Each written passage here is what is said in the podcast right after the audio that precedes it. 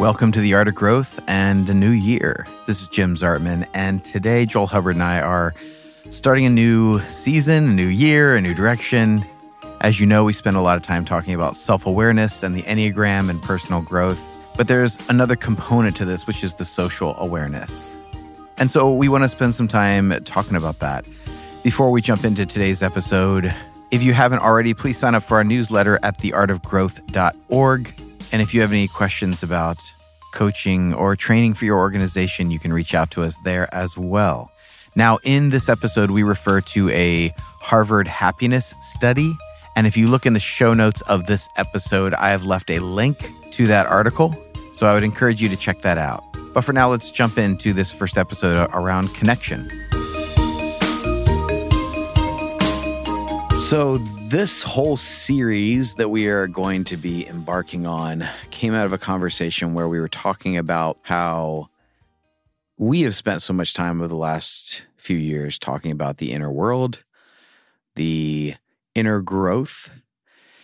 But then one of the things you said something along the lines of like, but you do not actually have a full concept of your identity outside of community. Mm-hmm. So it's really in the exchange, the relationships of the people around us that we see this. But then when I was thinking about all the conversations we had and all the podcasts we're going to hit, this one phrase that you said stuck out to me a lot that I think is going to be something we return to throughout this whole series, where you said the ego isn't designed for connection, but protection. Yeah. So we're gonna go through all this. Our starting point today is we're gonna start to name the problem. Like, what do you see out there? What are you perceiving is happening right now with people in connection and isolation? Like, what are some of the things that prompted you to want to also dive into this? Probably years of talking to folks who are usually talking about some kind of relationship. You know, when they're talking to us about, you know, getting some coaching, there's certainly some their own inner challenges, issues that they're dealing with, you know, such as like their image of themselves, sort of career and how that's going. But inevitably, it goes to relationships as well. Yeah. And what I would find was that, and it was reflective of my own life, every time I coach somebody, I think back, I think of the same thing about myself. Am I doing the same things? Which I was finding a lot of this difficulty people had with real connection. So there, I could see the ego kicking in and trying to get its needs met its way, not trying to get its needs met by a sort of mutuality or an ability to receive. I have phrased this in so many different ways where it's some who can give but can't receive, and others who seem to be receiving. I don't think it's true receiving, but it's sort of a taking, but have a difficult time giving. Yeah. And I don't know that we can do both unless there's an ability to do it in the context of true connection with another person. And true connection can't happen unless we are walking down the path of vulnerability, openness to another person, truthfulness, the ability to actually receive from a person, like genuinely receive, not just consume, take what we want, but receive what is being given to us. And that's different than just selectively picking and choosing what it is we think we need. Yeah, you've said this when it comes to couples, you've said this about parents, but sometimes we tune so much into the way we want to be loved that we miss the way that this person is already trying to love us in their way. Yeah. Yeah. And that's actually so good for us. We think it's not what I need, it's not what I want right now. But if we are a social species, we are made to actually thrive by being together and by this exchange that happens between us. Yeah. And again, I think it's just the ego gets in the way. You know? Yeah. One of the things that prompted us to even want to go down this is we both listened and read the same, I think it was a NPR story around the Harvard Happiness Study of seeing who are the most happy. And it was consistent throughout this 85 years that they see that the quality of people's relationships really determine their level of life satisfaction. And then we also both got into watching that Blue Zones series on Netflix. And there, it's actually even health, like physical health and emotional health, has to do with the quality of our relationships as well. I just heard a psychologist talking about how people who are the most isolated, their bodies stay in a low-level fight or flight response. So your stress hormones, cortisol, that is higher. All of that has a deleterious effect on your immune system and on your body. So one of the things prompted us is we wanted to talk about this sort of epidemic of loneliness. What's prompting it? Why is it happening? What can we do about it? How do we address it? But we do hear about this all the time. People talking about feeling, you know, a lack of community. And some of it is like in humorous form. I've seen, you know, memes. There's one a video I saw the other day pop up on a reel or something like that, where this guy was saying, I don't really have enough relationships and friendships in my life. And the person replied, do you think to have relationships, you probably need to leave your house and spend time where people are? And the guy going, not worth it. And then going back. And it's kind of funny, but it's also kind of like, I think there's a lot of that happening. Yeah. You know, remote work, there's so much of this happening. Yeah. And then we begin to treat, I mean, you talk about work, you start to treat people and in transactional ways. You know, it's like, I need this from you. This has to be done by so our communication becomes stiff. It becomes punctuated. It becomes very, very short. So there's no affect in there because we're so stressed and we have to get stuff done. Yeah, that's not universal. It doesn't happen everywhere all the time, but it does happen in high stress environments. And so you have less of that. Well, and then you imagine then you go to the store and let's say you go through the checkout and there it's also extremely transactional. Very little like, hey, how are you?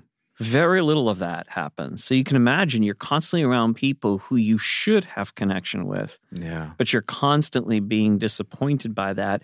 And most of the time we're not tuning into that, but I would suggest it's micro disappointments. It's like so small. You don't really perceive it, except that you become more cynical about human nature and about humanity in general. You just become more cynical, more skeptical.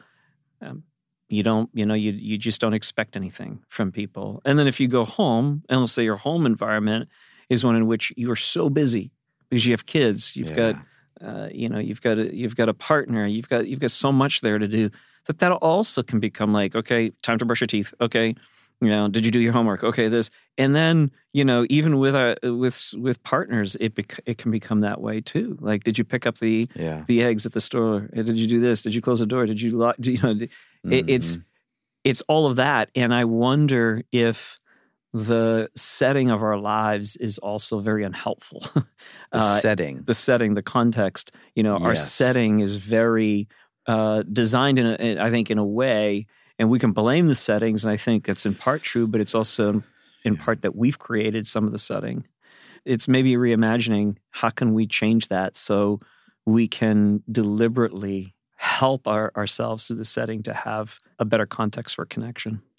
That's an interesting thing you talk about setting. I did just see a video. I can't remember what country in Europe they were, but they were talking about how in certain parts of Europe, they really value this thing called the third space.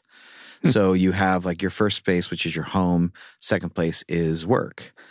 And they're saying that America doesn't have a lot of like the third space. So a third space, they were demonstrating like these courtyards where people would hang out. Yeah. The adults would be out around the edges, like having conversations or even doing work. And the kids are like in the middle playing. Yeah. So like there were certain kinds of playgrounds. I think the original business model of Starbucks was to create a third place. Yeah, that's right. Yeah. And so that was kind of their idea. It was like, yes, communal and work and all of these things could be happening. People going on dates there or having interviews there and all of that was happening. But how like our culture in general doesn't have a lot of this what we call third space. And there's not the expectation that you're going to meet or connect with someone in some of these public spaces, mm-hmm. right? So we were invited recently to a couple like networking events, and it was so fun because the whole point is you're supposed to talk to strangers. Yeah. You're supposed to randomly walk up to a group of people and just butt into the conversation and get to know people. And it was awesome. Yeah, it was. We were both like buzzing after those things. Oh, yeah, there's a lot of energy. Yeah. Because it was like, it's connected to what we care about in our work, and we're meeting these people, and like we're following up and having conversations and all of that. It feels like, oh, I'm a part of what's happening in my city and the network and all of that, like, does create a sense of belonging. Yeah. Even like the art of growth's belonging in our city, in our state, like even to that level, which was interesting. But there was an aspect that you brought up when we were naming the problem that it would sound woo-woo to me if I didn't know it to be deeply true, which is this thing about when it comes to loneliness and isolation, this idea of exile. Mm-hmm. Could you just give a snapshot of your thinking around that? Yeah. I've thought a lot. As you know, I've talked to you a lot about this idea of exile. To me, I think that there are different origin stories, certainly, different cultures.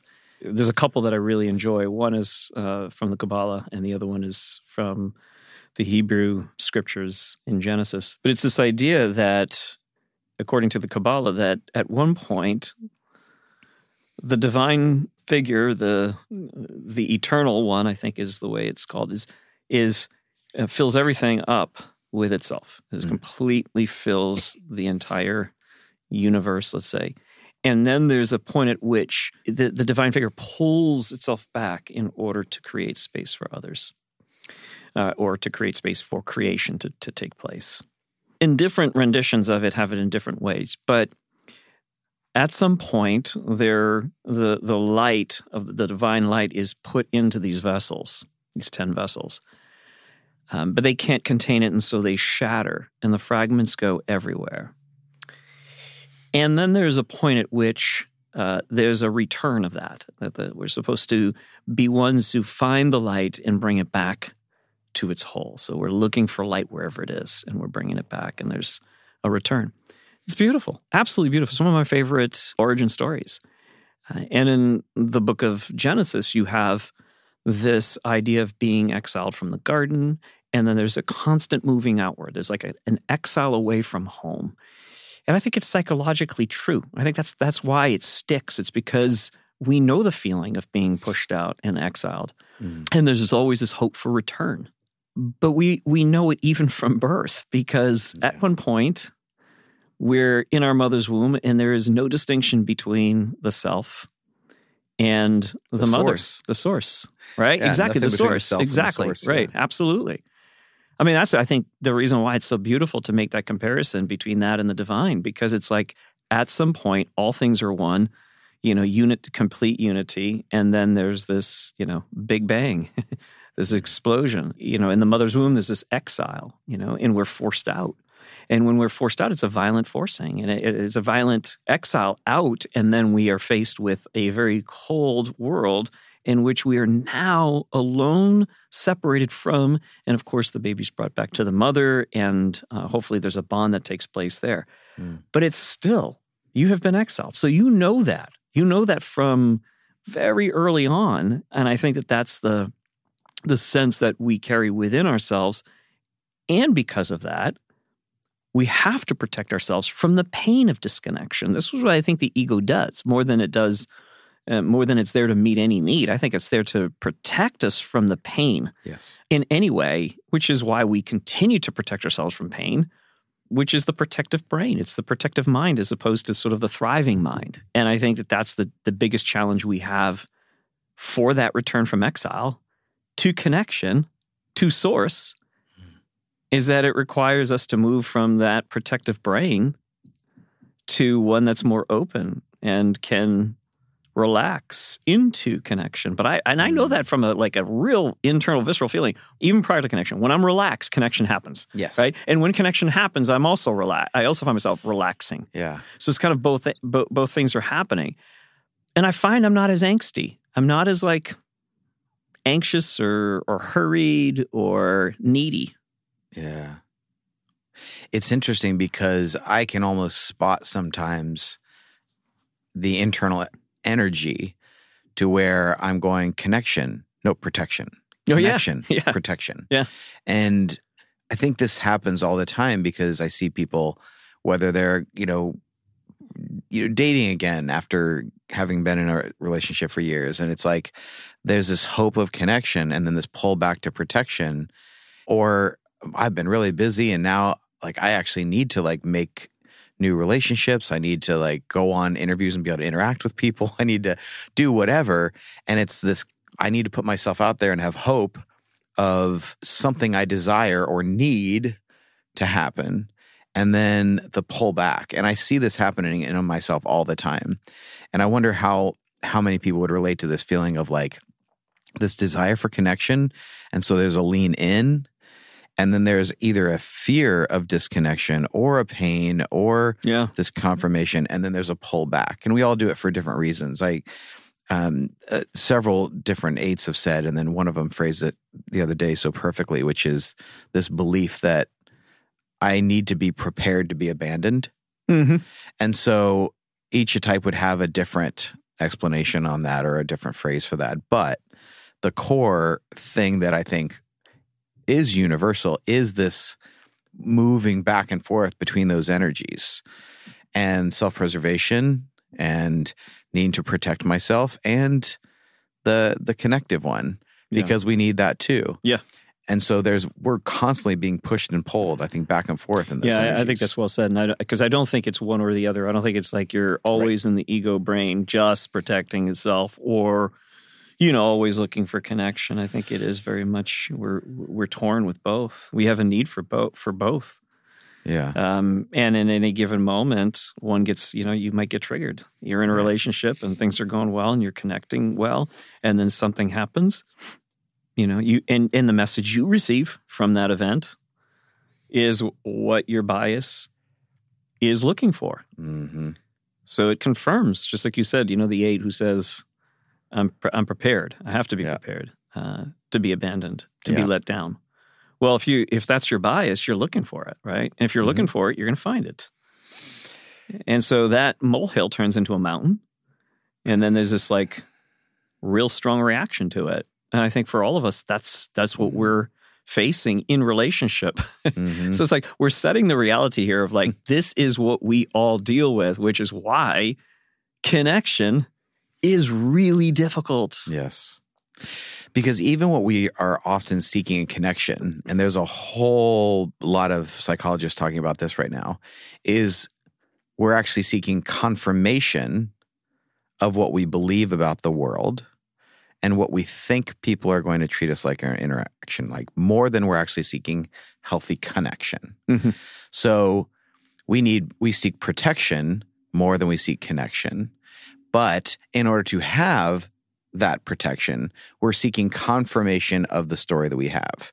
So there's lots of examples where if you had a chaotic family life as a child, what people tend to seek in a relationship is they tend to recreate what that is familiar. Yeah. Right? The devil that you know. So I'm looking for confirmation that this is what love looks like, so that it looks chaotic. I had a family member who stayed with us for a few weeks. And after 2 weeks, she kind of confusingly looked at Abby and I and said, you know, what's weird? I've been here for 2 weeks and I haven't heard anyone yell.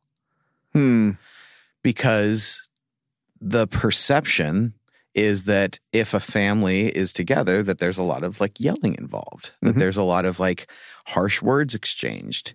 And to be in our home for a while and see none of that was almost like a jarring thing. So, because even when she shared that, it was a very skeptical kind of statement, kind of like, what are you hiding? Was the belief. It's not real. It can't be real. It can't be real, right. And I've had that people say that about watching Abby and I. I've literally had single friends say, I don't really understand how relationship works. I look at the two, I'm just kind of confused. Like, what's really going on there? Like, how does this... How? Yeah. I had one that just did that. They just pointed back and forth, like, how? Even with, like, friendships, with relationships, with community, with the people you find yourself with, you have to have a level of awareness to understand when you're seeking connection, when you're seeking protection and being aware of the mechanisms that are looking for confirmation. Yes. Yeah. The awareness is massive, because if you don't, you're just wondering, why did that relationship fall apart? Yes. And the phrase that drives me crazy is, I don't know. I don't know what happened. We just ended up parting. We just ended up going two different directions. Mm. It's like the I don't know what happened to me is it's indicative of like lack of awareness. You weren't paying attention to what was going on internally. But it's not, it's not I can't make this into an accusation. I think it's just an awareness of, I am aware to a degree, and I also lack awareness to another degree. And so when something happens, this is what I've said before, like triggers are teachers, man. They can really start to open your eyes to yourself, if you pay attention to them. Yeah. One of the things we wanted to talk about this in this sort of connection crisis part of what's happening in the world around us was we wanted to talk about the substitutes for connection. Yeah. Because we're going to get into like real connection, how to establish that. But I think to develop this awareness, we need to know what we seek, what kind of confirmations we seek, and some of the areas in which there's what I like to call proxy fulfillment. So it's almost like it's being fulfilled, but it's not really being filled. Like, I want a loving partner, but that's really hard. So the person at the corner bar or on the dating app who's going to kind of make me feel better for a day or a week, then that'll work for now. I'm like proxy fulfillment, because to have real fulfillment, it takes time, it takes patience, it takes energy. You have to check in, you have to involve the community around you, and all of these things can be difficult. And so because genuine connection is so difficult, we were talking about some of these substitutes. And one of them plays into the podcast from last week where you talked about the archetypes. Mm-hmm. So one of the things that can create connection is this shared, shared enemy, the shared villain. Yeah, what we oppose together. Yeah. On one hand, having a shared villain. So everyone seems to need, we all seem to need a villain, right? Yeah. So it's like, what is the threat? Where's the danger at? I know there is. I just need to know what it is. So that can become its own, creating, or it becomes the thing that creates groups around that whole thing. Like, okay, so Democrats are the enemy, or Republicans are the enemy. Yeah. For the church world, it can be, culture, secular society. Some other country is the enemy. Some other country, absolutely, yeah. I've seen so much of that in my lifetime where it's the country is either divided and they need an enemy internally. Yeah. So you have, it's like the right versus the left kind of a thing. The only time I see them really come together is then we have an externalized enemy. Well, that's exactly right. And some other country that's a threat to us, then we can come together. Yeah, yeah. Because as long as we have an enemy. Yep, yep. And that can be a source of, on one hand, validation. Certainly some people, you feel like maybe you've been mistreated by the boss. And so you go and look for to have conversations with others, and they feel the same way. Well, there is a cathartic experience of like, maybe I'm not crazy. Maybe I'm not alone in this. And maybe there is something here. Yeah. And then there's all of a sudden a person I've maybe said two words to becomes a friend. We start hanging out now. We start talking a lot. But what you bonded over. So this is like a huge thing for me that really, really bothers me. It's this idea of venting.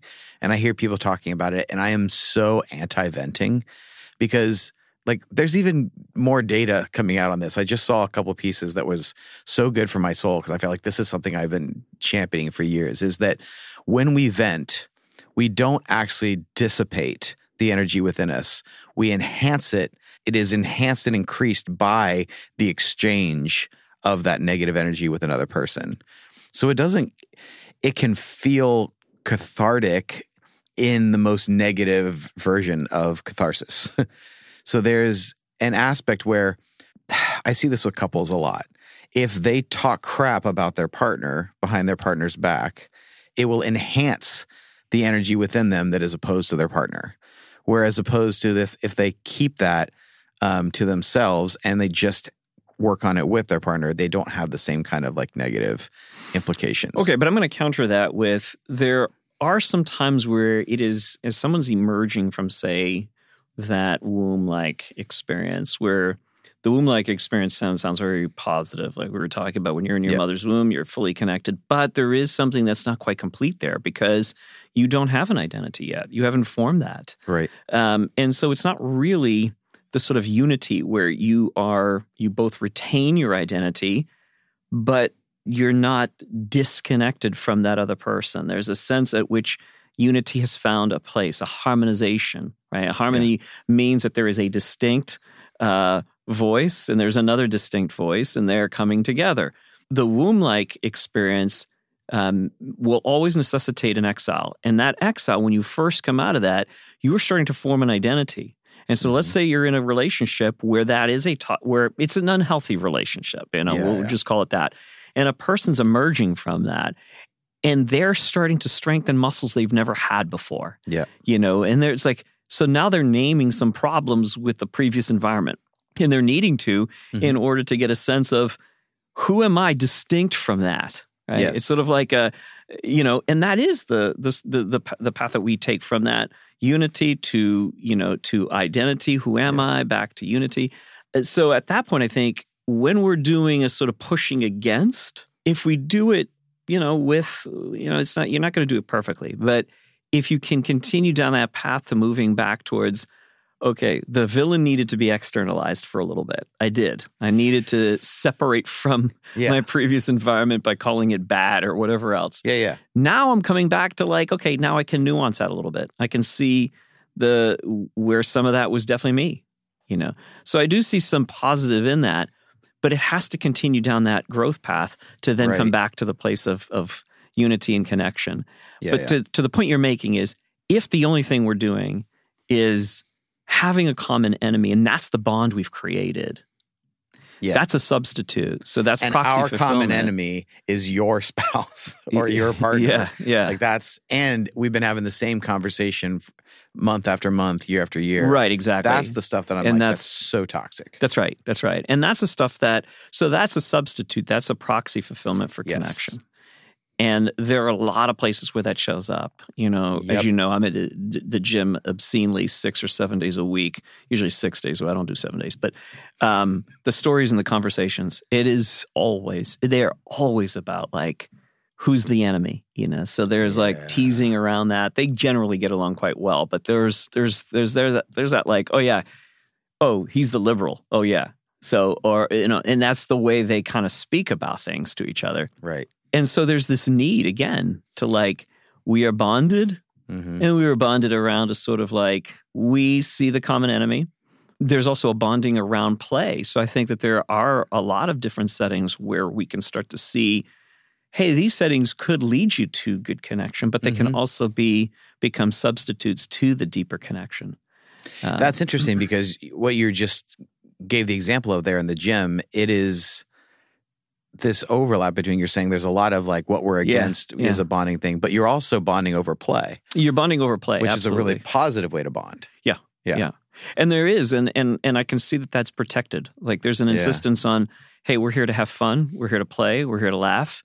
And if someone becomes overly angry about something and they're yelling at others, that person doesn't. They seem to get marginalized because the others are like, we're not here for that. We're here to kind of play and have fun and be stupid with each other, and that should be okay if we can do that. Yeah. And so that does create a kind of connection that's that I think is pretty healthy. But again, this is just levels of connection, right? You can, I'm convinced that connection isn't a one and done thing where you have it or you don't have it. I am convinced it is something that's a practice that's ever calling to deepening and also a kind of separating, a sense of where, okay, I'm moving away because I'm discovering some things about myself. Yeah. And then coming back so that I can have a deeper sense of unity. And I think that that is necessary, that you have to also know who you are and continue to understand yourself. And then you come back into a relationship at a deeper connection. That's definitely been my experience with Patty. It's definitely, for me, I see it over and over again where I come away and I think, no, I haven't said my truth about this, and I need to speak that, you know, mm-hmm. and I know that's going to cause a separation, mm-hmm. and I do it. But if we continue to do it with that, remember, we're in this together, we're in this for connection with each other, we're committed to that, let's keep moving in that direction. It does actually produce better connection. For sure. Yeah. I think the healthiest connection gives a lot of space for individuation. Yes. That's very, very good. Yeah. Very well said. I think that is so important, because otherwise you have these terms like codependent, enmeshment. That is where there's so much connection, but there's no individuation. Yes. So if there's not enough individuation in the connection, it's not actually a healthy connection. Yeah. Because connection should be, I move toward, and I also regain and understand a depth of my own identity as I pull and then move. It should be like the moving in and out of that tide. It should flow that way. Yeah. Yeah. Where there is no individuation, you don't have connection. You have reliance, and you have codependence, and you have enmeshment, and it's not a healthy picture. Well, and we see that in tribalistic kind of mindset. So if you're, you know, in a group, whether it's a you know, social group or a church, and it becomes this thing of like, oh, I can't disagree. I can't actually say something here. Because if I do, then I get exiled out of the system, or I get sort of, you know, marginalized, or you know. So in that environment, it's not a deeper level of connection. There is a kind of connection, but it's not a deeper kind. And it is around that sort of, it's not unity. It's more of an undifferentiated environment. Mm. So we kind of have these foul lines.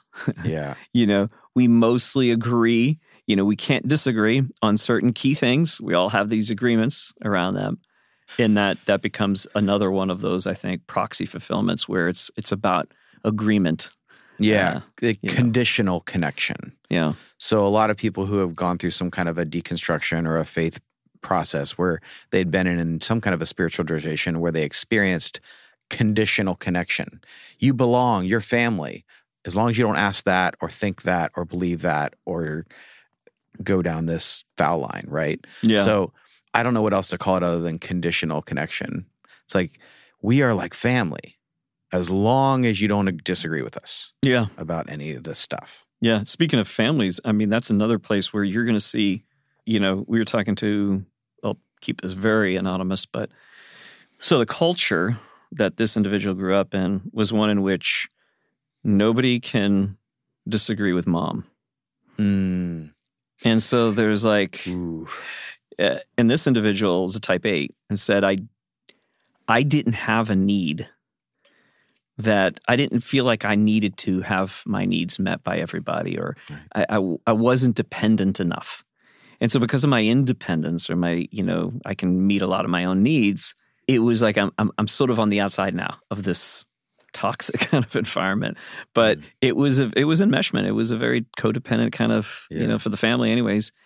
And so if you're the one who starts to go, well, I don't really have many needs that need to be met, and the system is one in which mom is in charge and meets the needs of the family, and you're all kind of expected to be needy of that, or dad's always the one telling you what to do and how to do what to do, but you don't need that anymore. And it disrupts the whole family. Meanwhile, the other kids are fine because they're compliant types, right? So an attachment styles like compliant stances, rather, they're compliant. They're just going along. Yeah. Well, then what happens when the one says, I disagree, or I don't need that? Right. Well, then that connection gets severed. Yeah. And in a lot of family systems, it really does get severed. It's like, you're not part of this undifferentiated, enmeshed kind of system, so you don't, you know, you don't belong, or you don't feel, you don't have access to that connection any longer. And the number of people we talk to who refer to their families in some way and don't feel like they belong in their own families in some way, and they want to, and they're trying to connect, and then something happens. I mean, that comes up all the time, because when we talk about this connection, and this comes up in our coaching, for some people, it's like a parent-child relationship. For some, it's partners. For others, it's like my siblings and their families, extended family stuff. And some, it's like, where do I fit into this community that I'm a part of, that I feel kind of on the outside of, but I really care about, and they feel they've helped make me. Because I do believe, you know, that we deeply know that community are identity co-creators. Yeah. You don't have an isolated identity. Yeah.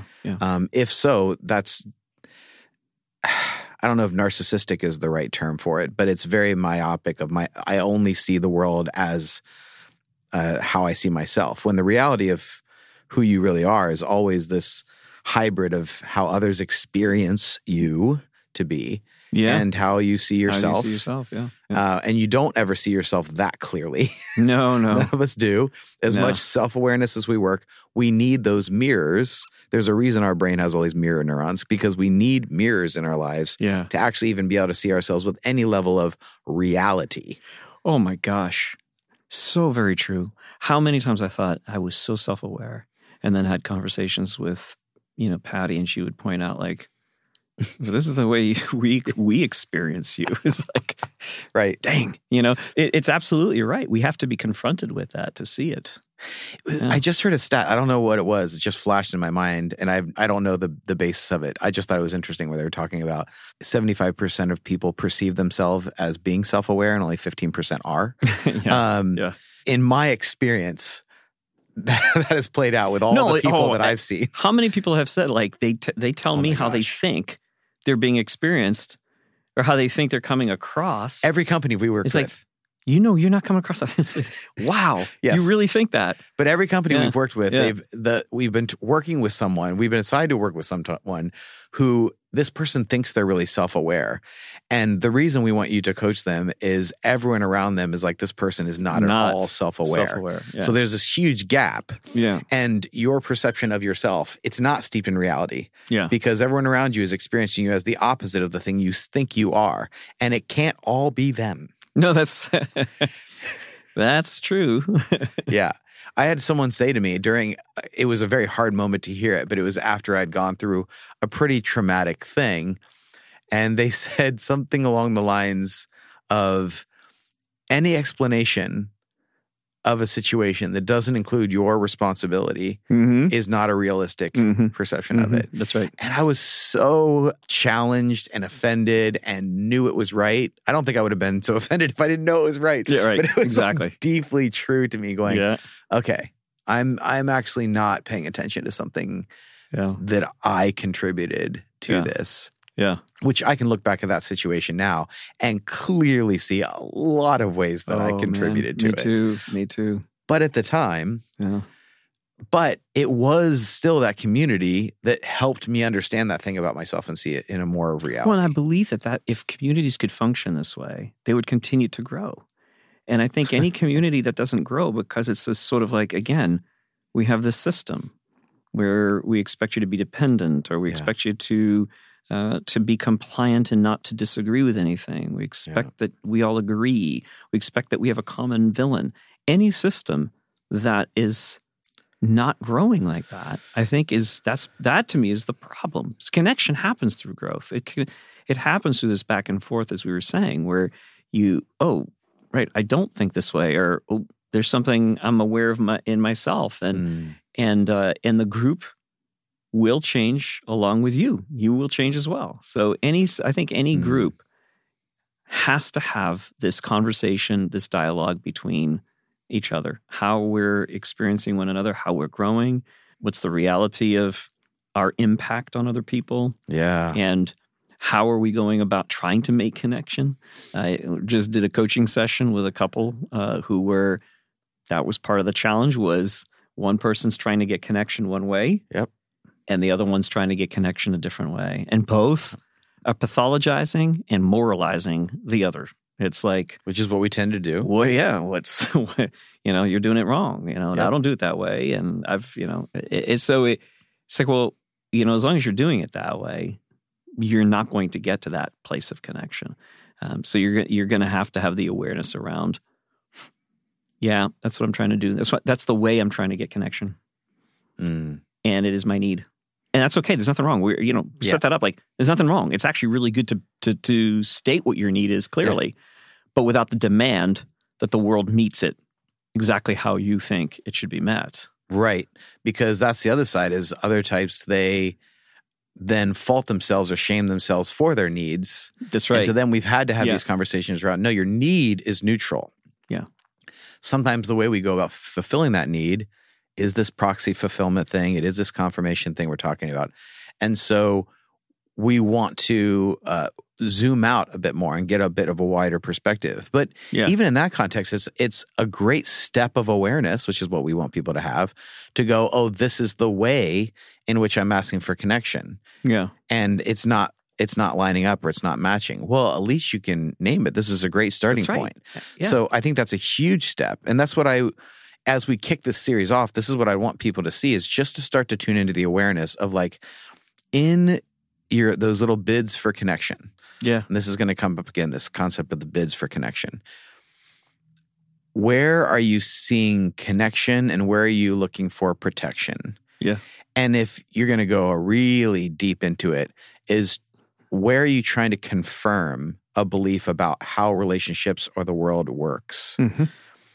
And get excited when you're looking for confirmation and the confirmation fails, because that means you're actually going to have a wider worldview. Mm-hmm. You're going to see that relationships don't always work that way. They are bigger, they are wider, they can be more wonderful, more interesting than you ever imagined.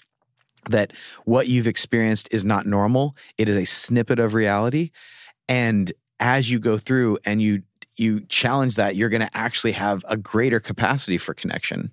You're going to have a greater connection for authentic connection, not this proxy connection that we're talking about, where you need shared brokenness or a shared painful experience, a shared trauma, a shared enemy, any of those. You can actually go to the act of recognition of I want this person to be part of my becoming. Mm-hmm. Because we make friends, and as friends, we make each other. Mm-hmm. We are co-creators of our identity and our existence, and that's the way it's supposed to be. So if you've really leaned into self-growth, great. Now it's time to include more of the with, and that's what we want to talk about through this series, through this year. We're going to have looks like a group coaching around this too, where we lean into what does it look like to create healthy relationships in this way. So look at your individuation, your protection, your connection, and your seeking of confirmation. All of these things are an awareness that has to develop if we're going to develop healthier connections. Mm-hmm. And we're going to get deeper into this, and it's going to be good. Yeah. So thank you for listening, and our hope is that for many of you, this is a more connected year than you may have experienced recently. We want to see healing in the area of connection, where people have been hurt, better boundaries for those who need that, more openness and risk for those who have been more isolated, and more intentionality towards already good relationships. If you haven't already, hit the subscribe so you don't miss anything in this series, and you can follow us on Instagram at just Art of Growth. We will be posting some additional videos through this series about this. And make sure you're signed up for our newsletter at theartofgrowth.org so you know when these group coachings are going to be coming out through this series. And take some time this week to assess where some of your relationships are and where you'd like them to be. But for now, my friends, may you know that it is safe to look at the quality of the relationships you have, to look any of the fears of relationship in the face this year, to notice any protective mechanisms that have been functioning. And may you increase the intentionality and awareness of the quality of the relationships that you are investing in or would like to invest in as an aspect of your investment in yourself. And may grace and compassion towards self and others fuel the foundation of the vulnerability, the curiosity, and presence we can bring to each other. Grace and growth, my friends.